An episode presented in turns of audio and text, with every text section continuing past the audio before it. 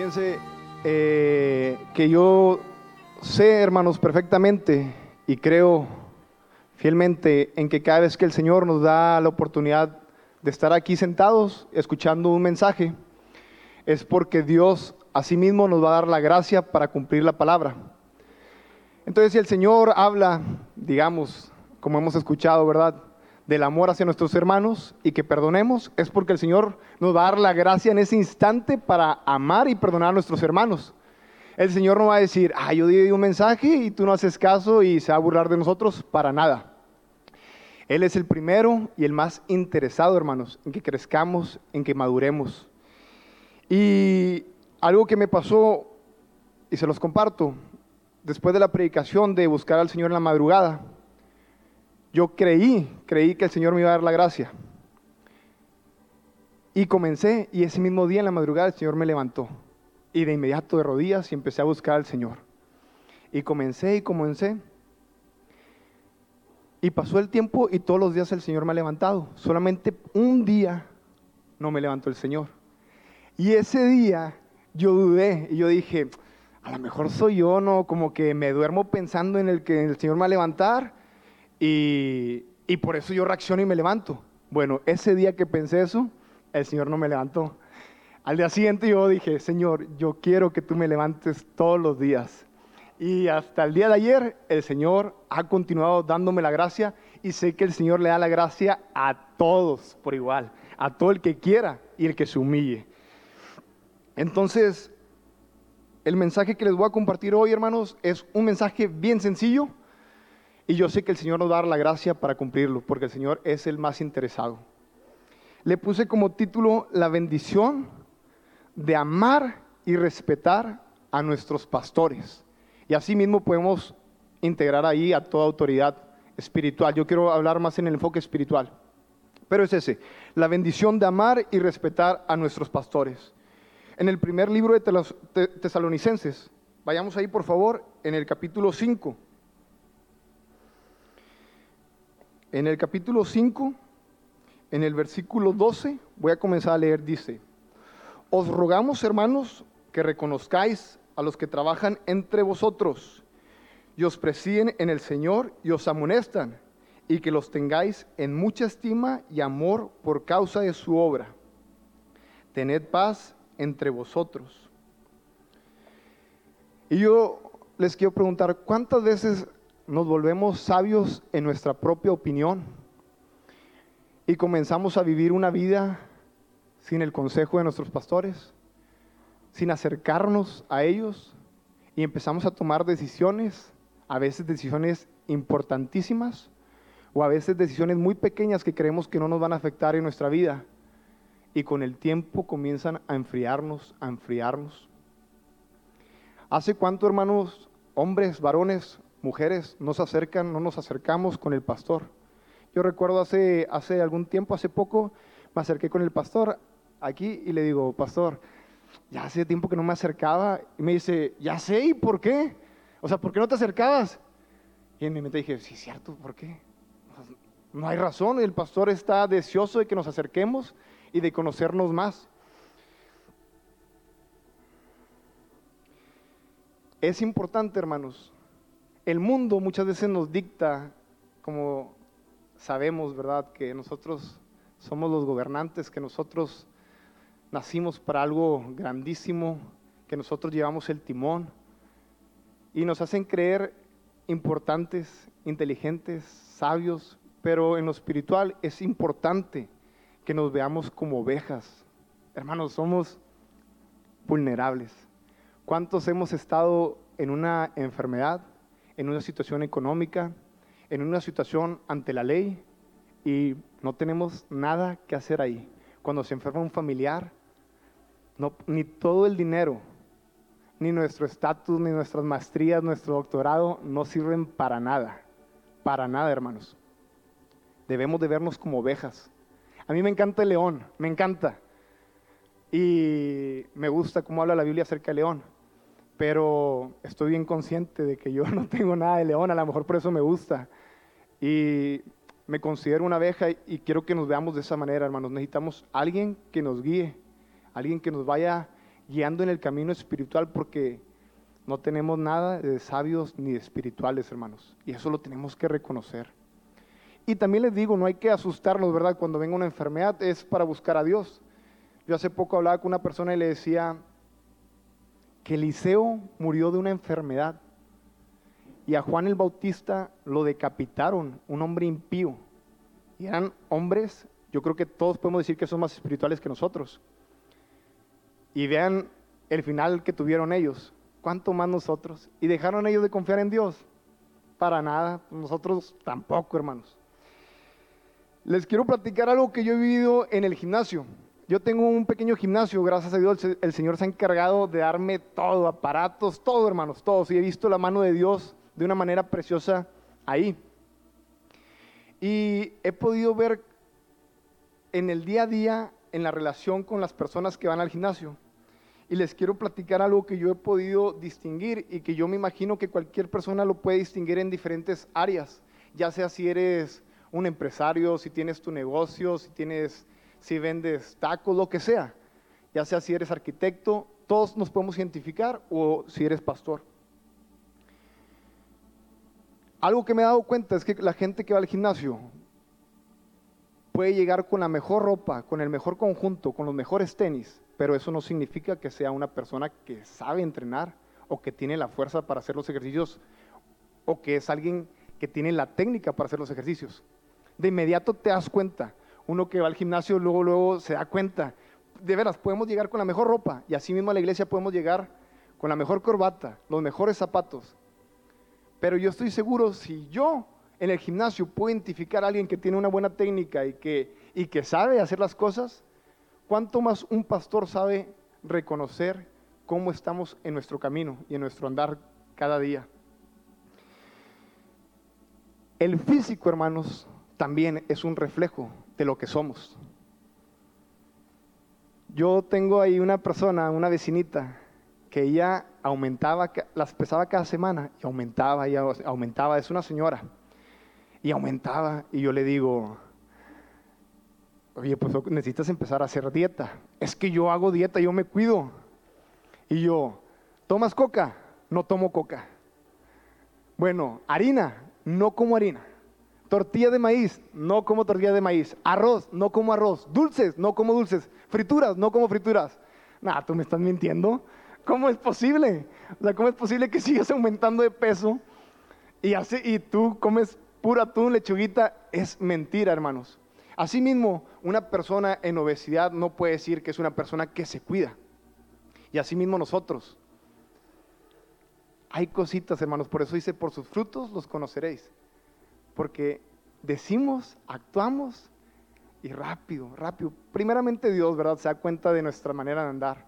Pero yo sé que también los pastores rápido se pueden dar cuenta. Uno mismo, con el discernimiento que Dios nos da, tú sabes si una persona llega contigo y empieza a actuar de una manera muy, muy espiritual y tú dices, mm, algo está raro aquí.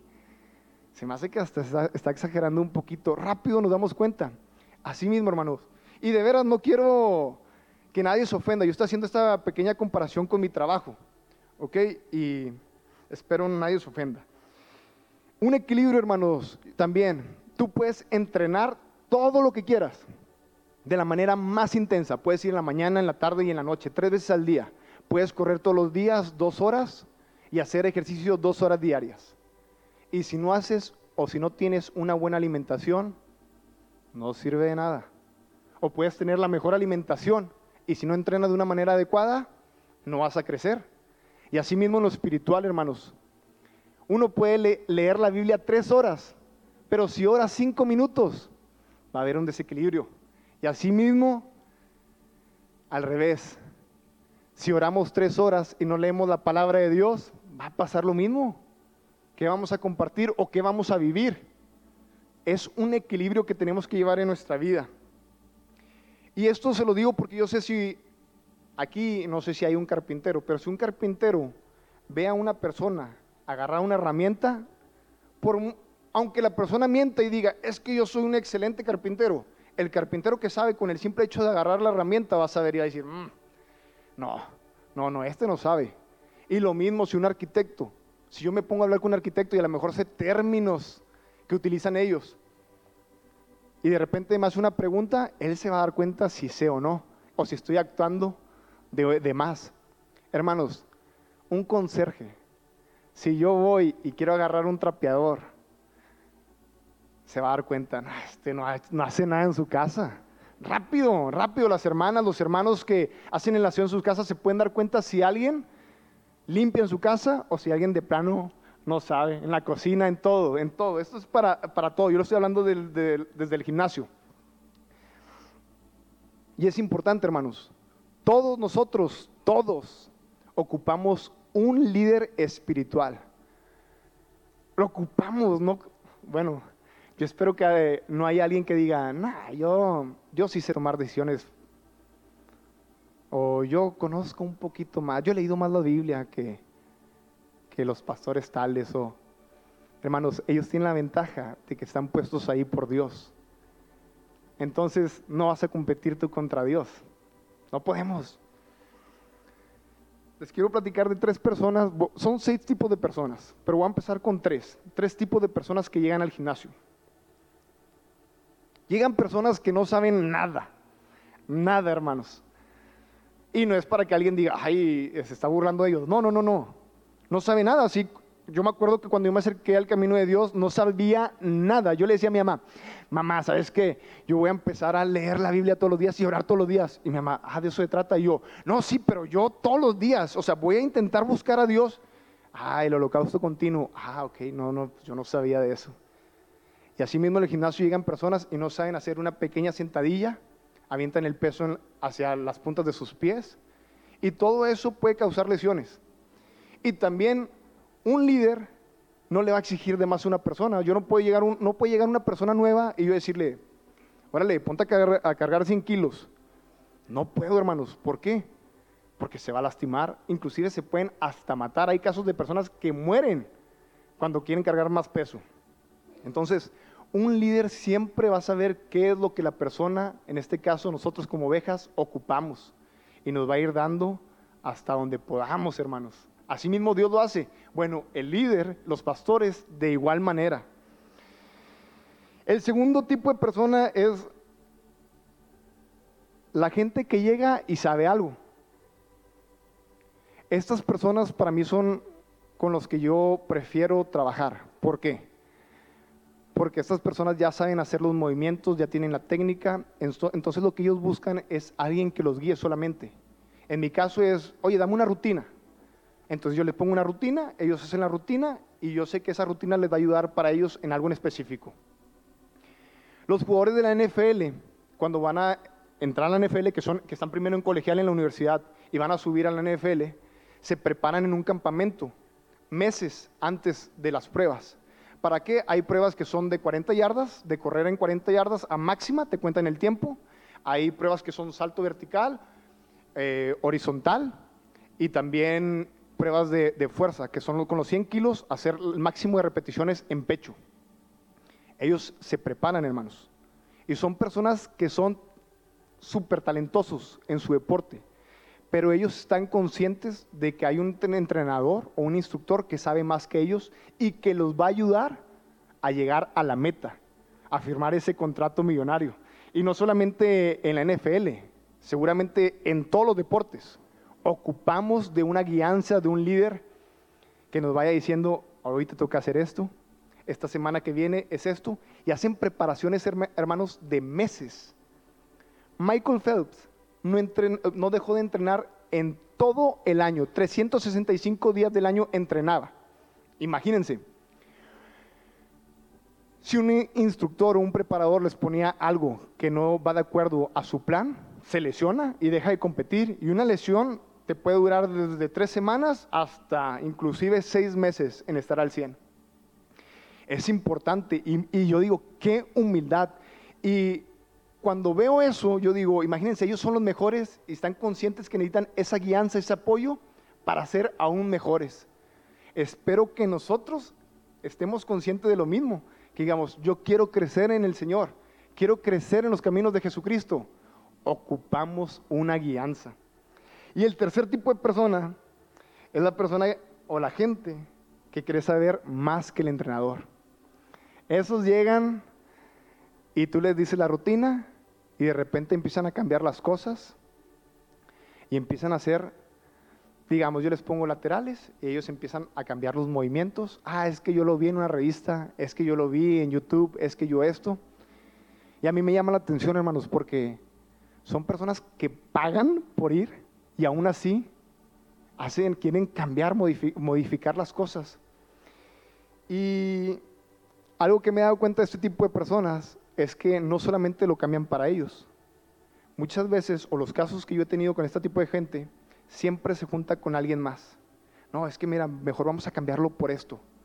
No son personas que tomen decisiones y las hagan ellos solitos. Que vayan contigo y te digan, ¿sabes qué? Eh, mira, yo, yo vi esto y no sé si sea mejor o no, ¿tú qué me recomiendas? ¿Lo podría hacer? ¿O yo lo podría hacer? ¿Me das permiso? No, siempre llegan con alguien más. No, no, vamos a hacerlo mejor de esta manera. Vamos a cambiar el ejercicio ese, en lugar de ese, vamos a hacer esto. O vamos a cambiar los pesos. Y yo no entiendo por qué están ahí. O por qué van, o por qué me preguntan y terminan haciendo algo contrario. Y yo sé que en lo espiritual muchas veces podemos actuar de la misma manera, pero que Dios nos ayude, hermanos. Recuerden, todo lo que estamos o lo que estoy aquí hablando es porque yo sé que el Señor quiere que mejoremos y Él nos va a dar la gracia para mejorar. Un poquito más a profundidad les voy a dar otros tres tipos de personas. Este es un poquito diferente. Este tipo de personas es el desesperado con mucho ánimo. Así le puse. Este tipo de personas, como lo digo, son desesperadas. Quieren todo rápido. Quieren los cambios ya, rapidísimo. Y muchas veces, en mi caso, tengo que detenerlos. Ellos llegan, tengo ahí un conocido de veras que yo lo aprecio mucho. Y él es ya padre de familia, tiene tres hijos y es una persona súper dadivosa y alegre, siempre con, con, mucha alegría. Y llega y empieza y, y, quiere cargar, deja de ir hermanos como un mes y luego va dos días y luego deja de ir y cuando va quiere comerse el gimnasio. Y yo le digo, mira, ¿sabes que vas a utilizar, tal peso? No, hombre, no, yo puedo con más. Eh, o sea, utiliza ese peso. Ah, bueno, es que tú me desanimas. Hermano, lo estoy cuidando una lesión. Él quiere llegar y cargar kilos y kilos y kilos. Pero eso le puede provocar una lesión. Si yo le digo, ah, dale. Y le digo, no, hombre, ¿sabes qué? Mira, bájale, bájale tantas libras. Bueno, no, sí tenía razón. No podía ni siquiera con lo que yo le dije a veces. Y a veces le digo, bueno, ok, no te quiero desanimar, dale. Y yo te voy a estar aquí checando. No pueden hacer, digamos, son 10 repeticiones, no puede hacer ni una. No, no, sí le voy a bajar. Y nos damos cuenta, o sea, yo me doy cuenta y no, es, no me da coraje, yo simplemente sé que es alguien desesperado, con mucho ánimo, que simplemente tengo que decirle, hey, tranquilo, yo quiero hacer esto, yo quiero... espérate, espérate, todavía no, a su tiempo. Y de veras, hermanos, en mi corazón no es desanimarlo para nada. Yo qué más quisiera que él creciera, creciera, cargara más peso, agarrara un físico enorme y me trajera más clientes para ganar mucho más dinero. A mí me encantaría, pero, pero no, hermanos, tengo que ser un poquito paciente en ese sentido. El otro tipo de persona es la gente que busca atención. Son personas que llevan tiempo en el gimnasio, pero están siempre atrás, atrás. Y de veras yo me quedo pensando, digamos, no sé, alrededor de, ahorita les voy a contar un caso, eh, son personas que llevan, no sé, más de años, años. Oye, ¿cómo hago tal movimiento? Ah, recuerda, es así el movimiento. Oye, ¿cuánto peso le pongo aquí? Lo que tú puedas. Oye, esto, oye, esto, esto, cosas básicas, hermanos, que la mayoría de la gente le digo, esto, boom, y lo hacen. Repetitivo, repetitivo, repetitivo, repetitivo. Y mi trabajo es orientarlos y, decirles. Nunca, nunca creo yo que les he dicho de que no te voy a decir, no, no, no, no, nunca lo he hecho. Entonces, pero mi deseo es que esas personas crezcan y que puedan llegar y solamente darles a lo mejor la instrucción y que lo ejecuten. Y está ese tipo de persona que es el tercero, que es la persona responsable. El caso que les iba decir, yo tengo ahí un, jovencito, es un vecino. Él ya llevaba años, él desde que Itan estaba ahí, eh, empezó con Itan y luego estuvo conmigo. Y un día les puse a hacer un entrenamiento de espaldas, que es un jalón. Agarras las agarraderas y jalas hacia abajo para trabajar tu espalda. Y hace poquito platicaba eso, porque le digo, vas a hacer 15 repeticiones en, en jalón. Ok, me volteo tantito con una persona y cuando lo volteo a ver, estaba él parado. Es un ejercicio casi sentado, con los brazos estirados y jalas. Él estaba parado, hermanos. Para empezar la actitud, viendo para todos lados y el movimiento así, parado. Y yo le digo, hey, por su nombre, también lo quiero mucho. Y le digo, ¿qué estás haciendo? ¿Qué? ¿Tú me dijiste? Sí, yo te dije, pero ¿cuándo hemos hecho eso? No, pues tú me dijiste que lo hiciera y pues yo me puse a hacerlo. Sí, pero ¿cuándo lo hemos hecho de esa manera? Y le digo, no, hombre, mira, no pasa nada. Le dije, yo, yo, yo me burlo y, digo, el culpable soy yo porque yo soy tu entrenador, tú no tienes la culpa. Yo soy el culpable. No, pues tú me dijiste y se justifica, pero bueno. Y la tercera persona, hermanos, es la gente responsable y le agregué aquí que solo ocupa un empujón.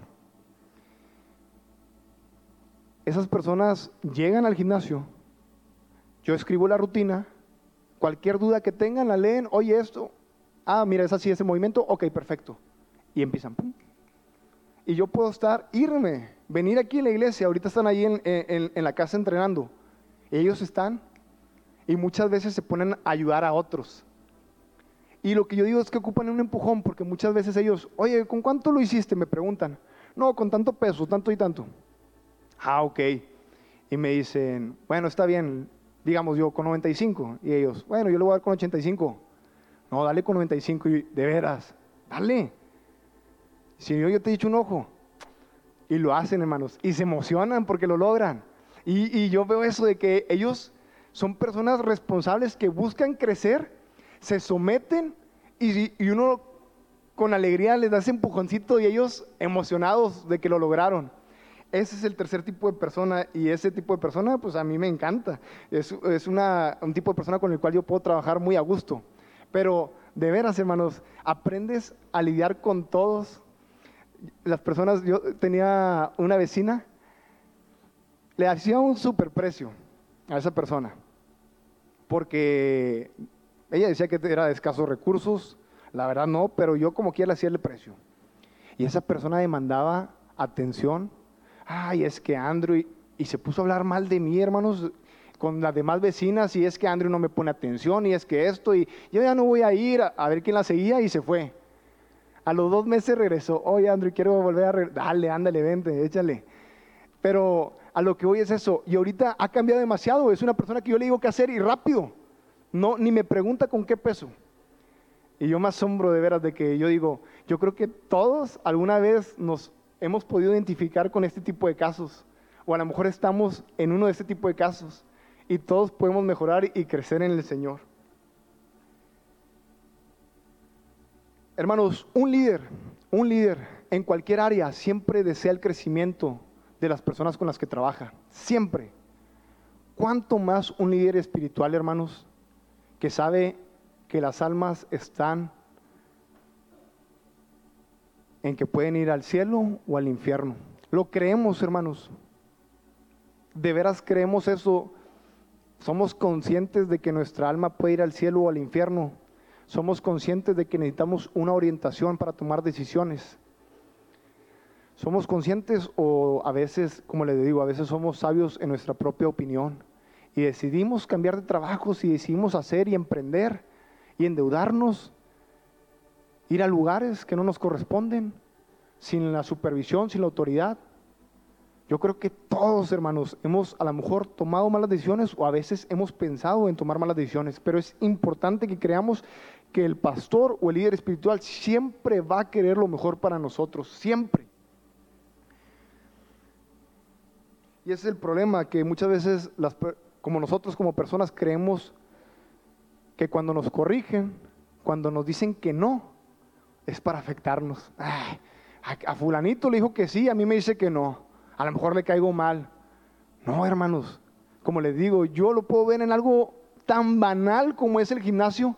A uno le puedo decir, tú métele de peso, hey, tú bájale de peso. Y de veras es por el deseo, con el deseo de, la que, de que la persona no se lesione y que todos crezcan. ¿Cuánto más en lo espiritual, hermanos? De verdad yo quisiera que todos fuéramos conscientes, hermanos. Que no, que no, lleguemos al extremo, ¿verdad, pastor? Tenemos que diezmar, pastor, tenemos que hacer el holocausto hoy, pastor. No, no, no, a ese extremo no. Obviamente sabemos lo que nos corresponde y las responsabilidades que tenemos. Pero sí en decisiones importantes, hermanos, que nos acerquemos. Hay personas que van al gimnasio que no se acercan conmigo. Y están ahí, están ahí, ahí, ahí. Y pagan la mensualidad de ahí están. Y nunca se quieren acercar conmigo. Y también en mi corazón, yo que más quisiera de que me acerco a veces, oye, esto, esto.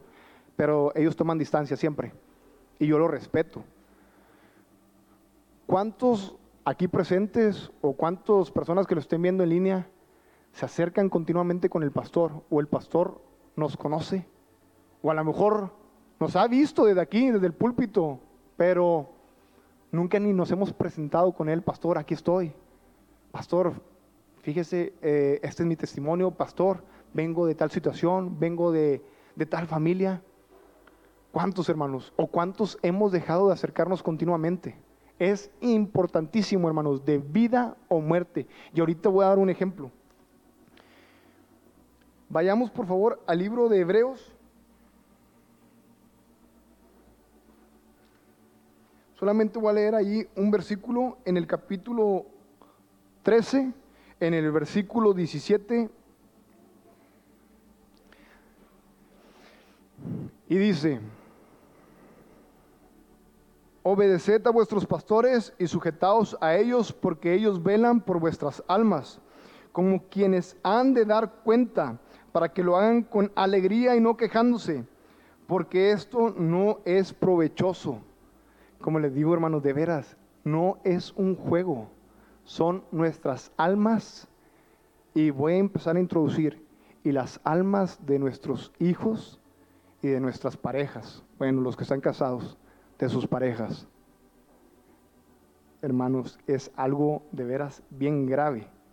Y ahorita les voy, voy, voy a ir entrando al tema un poquito más a profundidad pero cuando yo leí esto que ahorita les voy a leer, de veras, hermanos, me llené de temor y veo cómo Dios fue acomodando todo para llegar a esto. En, el libro de, Mateo, en el capítulo 9, en el versículo 36, es cuando Jesús tiene compasión de, de las ovejas porque las ve. Y vayamos ahí, vayamos ahí. Mateo 9, 36.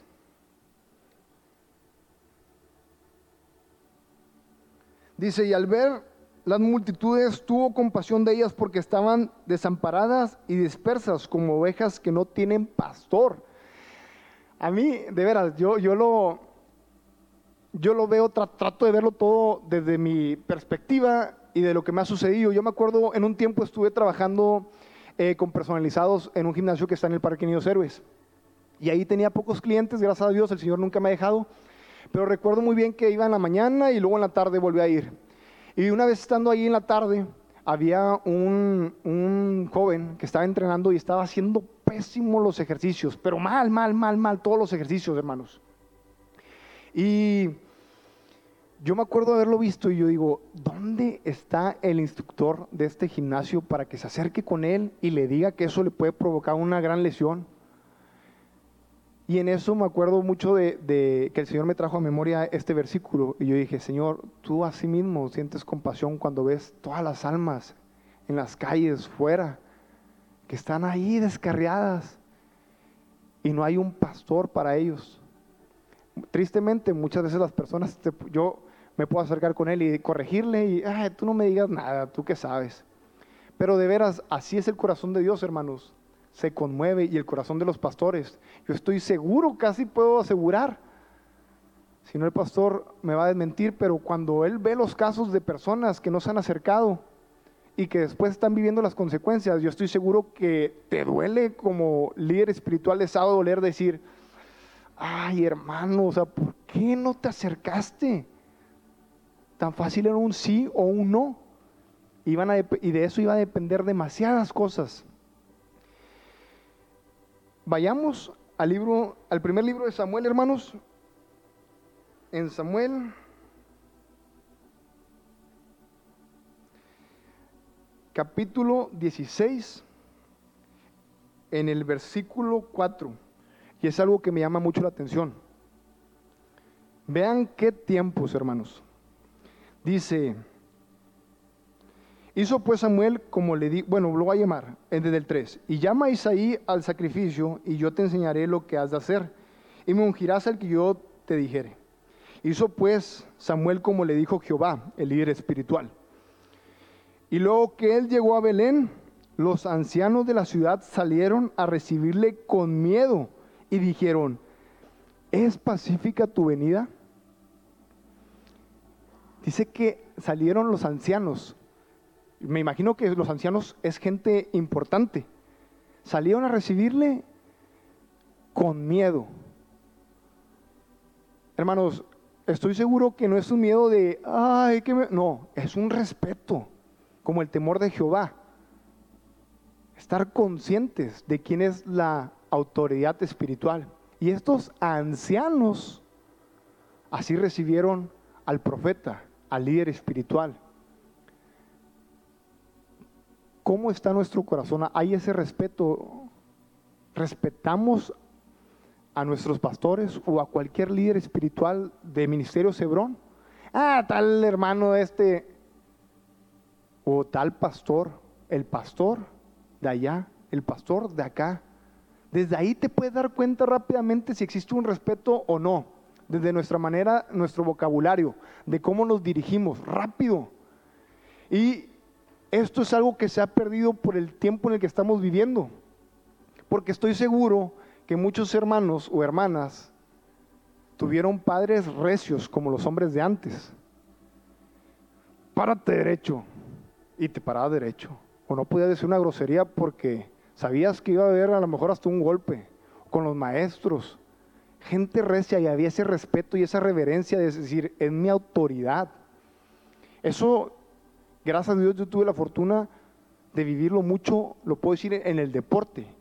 Yo me acuerdo que tuve un coach que se llama Roberto Rodríguez en Prepatec. E, era un líder increíble, pero era muy recio. Y cuando queríamos hablar con él, él iba caminando, si teníamos una duda o algo que queríamos decirle, coach, eh, y nos acercábamos y él no nos volteaba a ver, hermanos. Él caminaba derecho y nosotros íbamos hablando aquí a un lado y con ese temor de, ay, ¿qué me, qué me irá a decir? O el coach, a pesar de que me había dado una beca, a pesar de que era mi coach, a pesar de que él quería que yo fuera el mejor jugador, de que yo fuera campeón, pero había ese respeto de decir, es mi autoridad. Y eh, coach, esto, esto, esto, esto. Y lo querías decir rápido para ya poderte alejar de ahí porque decías, es la autoridad. Y él, ah, sí, tal cosa, tal cosa. Hermanos, te yo, bueno, yo me preparaba para ir con él. De veras, yo me, yo me preparaba porque yo decía, ¿y si me dice algo que, que no me guste, pero lo tengo que recibir? Bueno, así siguen siendo las cosas hoy en día. El problema es que la sociedad cambia y el respeto hacia las autoridades cambia. Pero nosotros como cristianos no nos debemos de mover como el mundo y debemos de seguir las normas establecidas en nuestra querida Biblia.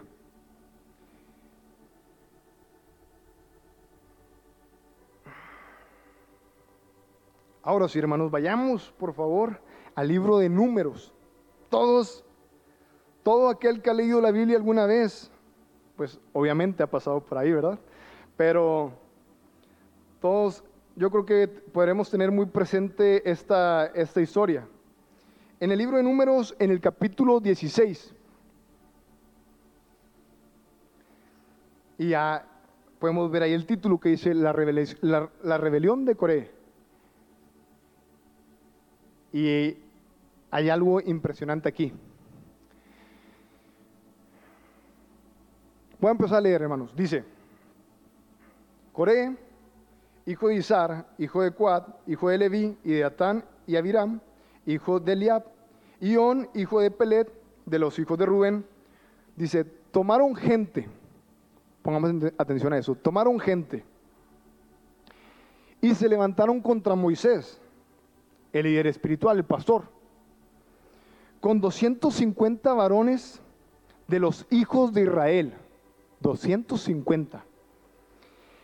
Príncipes de la congregación, de los del consejo, varones de renombre.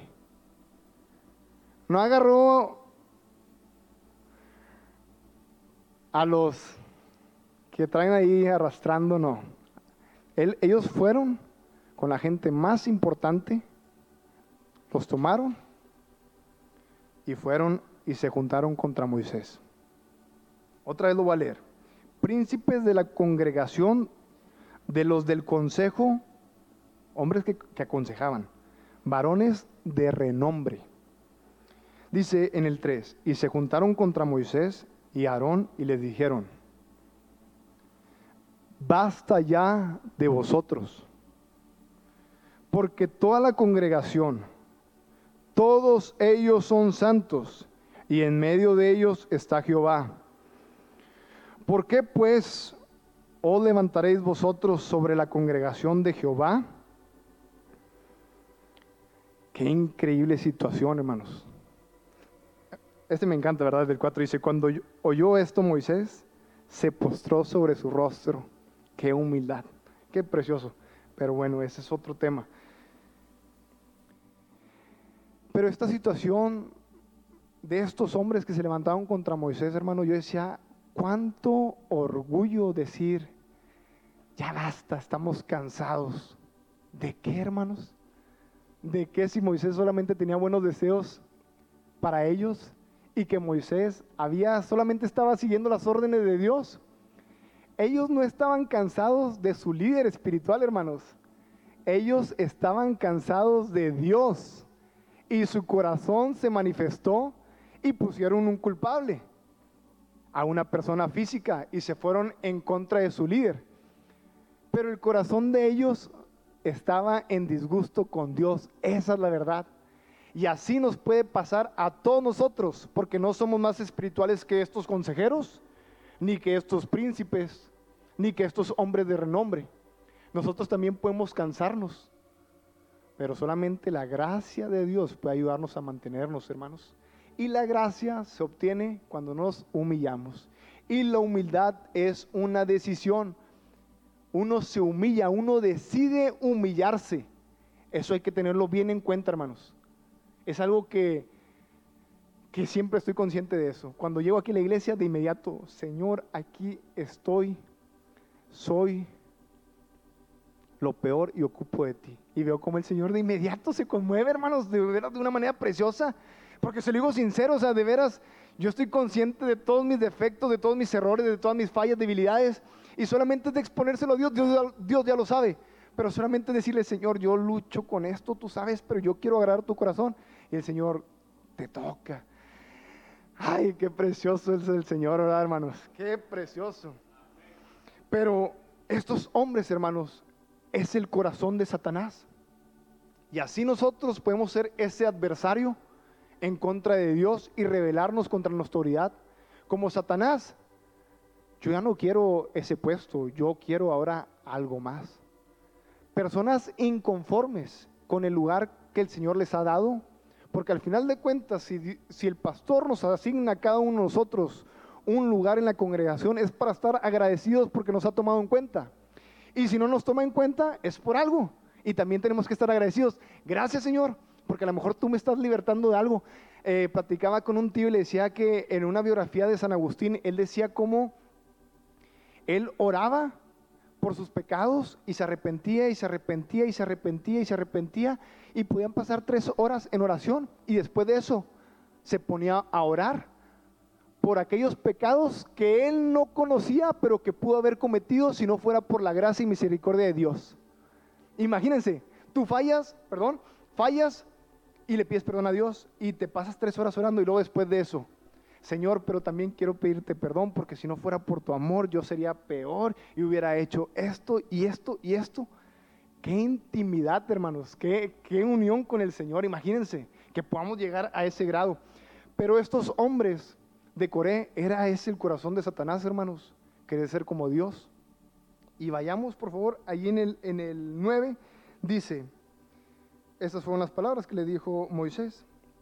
¿Os es poco que el Dios de Israel os haya apartado de la congregación de Israel, acercándoos a Él para que ministréis en el servicio del tabernáculo de Jehová y estéis delante de la congregación para ministrarles? ¿Y qué te hizo acercar a ti a todos tus hermanos de los hijos de Leví contigo? ¿Procuráis también el sacerdocio? Eran hombres con tareas importantes dentro de la congregación de Israel y aún así querían más. ¡Ay, es que quiero más! Es que no me han tomado en cuenta. Es que yo soy mejor que aquel. Y es que aquel sí le dice que lo ayude en tal cosa y a mí no. El corazón de Satanás, hermanos, no es juego. Así, así, así se despierta en nuestro corazón un pensamiento negativo y horrible. Ahora sí, hermanos. Todo esto nos puede pasar, pero esto no es para mí lo más importante del mensaje. Lo más importante para mí es lo que dice en el capítulo 26.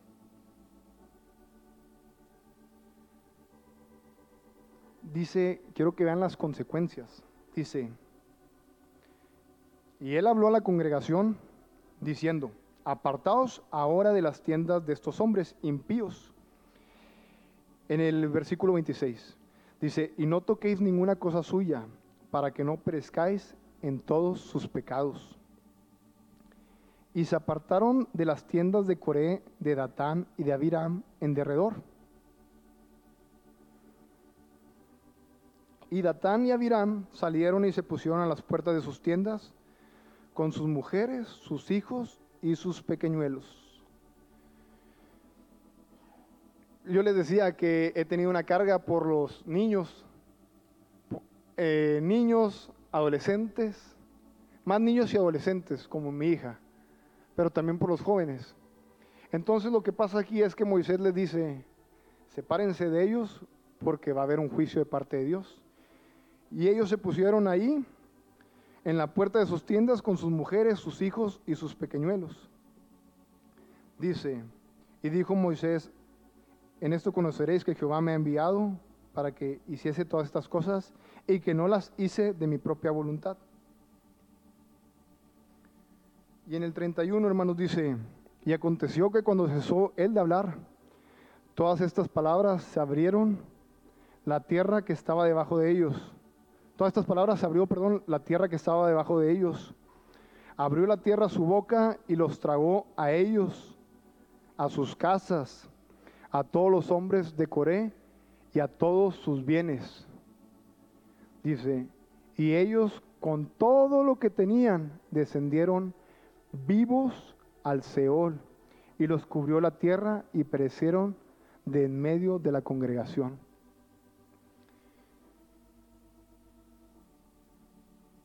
Yo me estuve preparando yo quería hablar acerca de, del obedecer a nuestras autoridades y sujetarnos a ellos con humildad. Ese era el mensaje que yo quería compartirles. Pero el Señor, como les digo, en su misericordia me ha estado levantando en la madrugada y hace dos días, estando dormido, yo escuché un grito que decía mi voz fuerte, Andrew, y luego una voz tranquila, Andrew. Y cuando me levanté, hermanos, yo estaba teniendo una pesadilla horrible, horrible, sobre la maldad contra los niños. Y Dios me, así como me levanté, yo me puse a orar. Y el Señor de inmediato trajo a mi memoria vayamos por favor ahí a Éxodo 10. En Éxodo 10, en el capítulo 9, dice, Moisés respondió, hemos de ir con, con, con nuestros niños, cuando querían salir, ¿verdad?, de Egipto.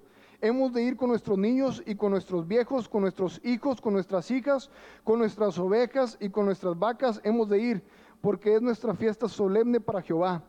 Y él les dijo, así sea Jehová con vosotros y dice, ¿cómo os voy a dejar ir a vosotros y a vuestros niños? Faraón dice esto. Y yo sentí una carga, hermanos, porque como les digo, principalmente por mi hija, y yo sé, yo digo, Satanás no está jugando. A lo mejor nosotros podemos jugar, pero Satanás quiere destruirnos a nosotros y a nuestros hijos, a los más vulnerables. Y todos hemos y sabemos, yo creo que todos los que estamos aquí, la maldad como ha incrementado en el mundo. La música, la moda, las películas, todo hermano, tú quisieras ver algo, no puedes. No puedes porque de inmediato te introducen toda la maldad de este mundo para tus hijos, de una manera subliminal.